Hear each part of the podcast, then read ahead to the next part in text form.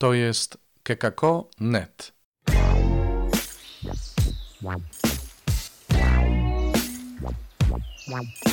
Poranny suplement diety. Komentarz ojca Alvaro Gramatika do Ewangelii według świętego Łukasza, rozdział pierwszy, wersety od pierwszego do czwartego i rozdział czwarty, wersety od czternastego do dwudziestego pierwszego na trzecią niedzielę zwykłą 23 stycznia 2022 roku. Wielu już starało się ułożyć opowiadanie o zdarzeniach, które dokonały się pośród nas, tak jak nam je przekazali ci, którzy od początku byli naocznymi świadkami i sługami słowa. Postanowiłem więc ja zbadać dokładnie wszystko od pierwszych chwil i opisać ci po kolei, dostojny Teofilu, abyś się mógł przekonać o całkowitej pewności nauk, których ci udzielono. Potem powrócił Jezus w mocy ducha do Galilei, a wieść o nim rozeszła się po całej okolicy.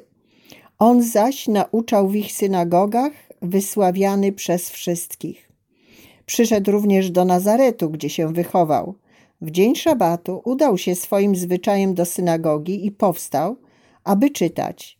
Podano mu księgę proroka Izajasza. Rozwinąwszy księgę, natrafił na miejsce, gdzie było napisane – Duch Pański spoczywa na mnie, ponieważ mnie namaścił i posłał mnie, abym ubogim niósł dobrą nowinę, więźniom głosił wolność, a niewidomym przejrzenie, abym uciśnionych odsyłał wolnymi, abym obwoływał rok łaski od Pana.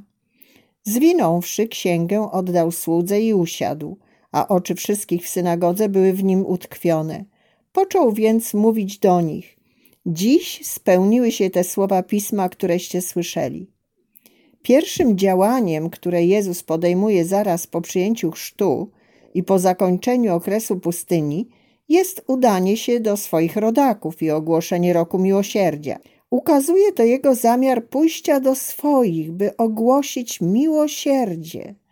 Pierwszymi odbiorcami dobrej nowiny są ci, którzy żyją z nami i wokół nas.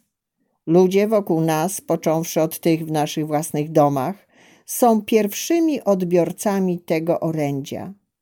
Nie trzeba szukać, kogo ewangelizować, ponieważ życie nieuchronnie stawia przed nami tych, którzy mają być ewangelizowani.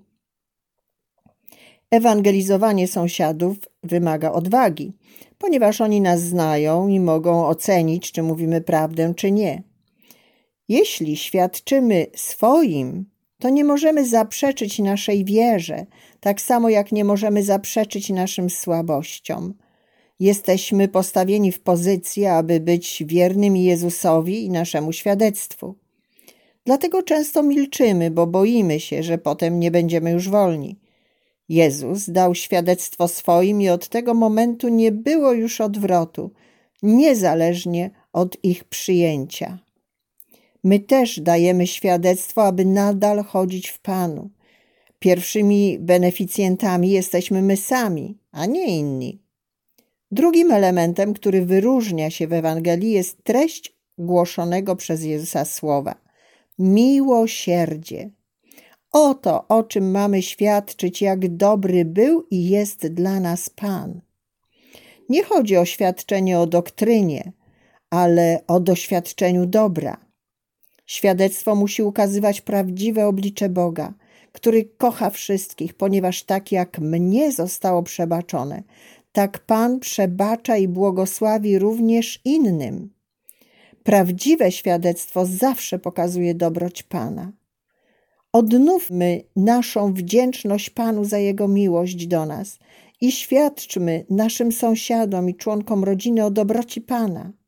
Nasze świadectwo będzie ziarnem, które zasiane w ziemi wyda owoc, nie tylko w tych, którzy nas przyjmują, ale przede wszystkim w nas samych owoc wolności i wierności. To był poranny suplement diety. Czytajcie Słowo Boże, dzielcie się nim, na przykład pisząc na adres redakcja małpa.kekako.net.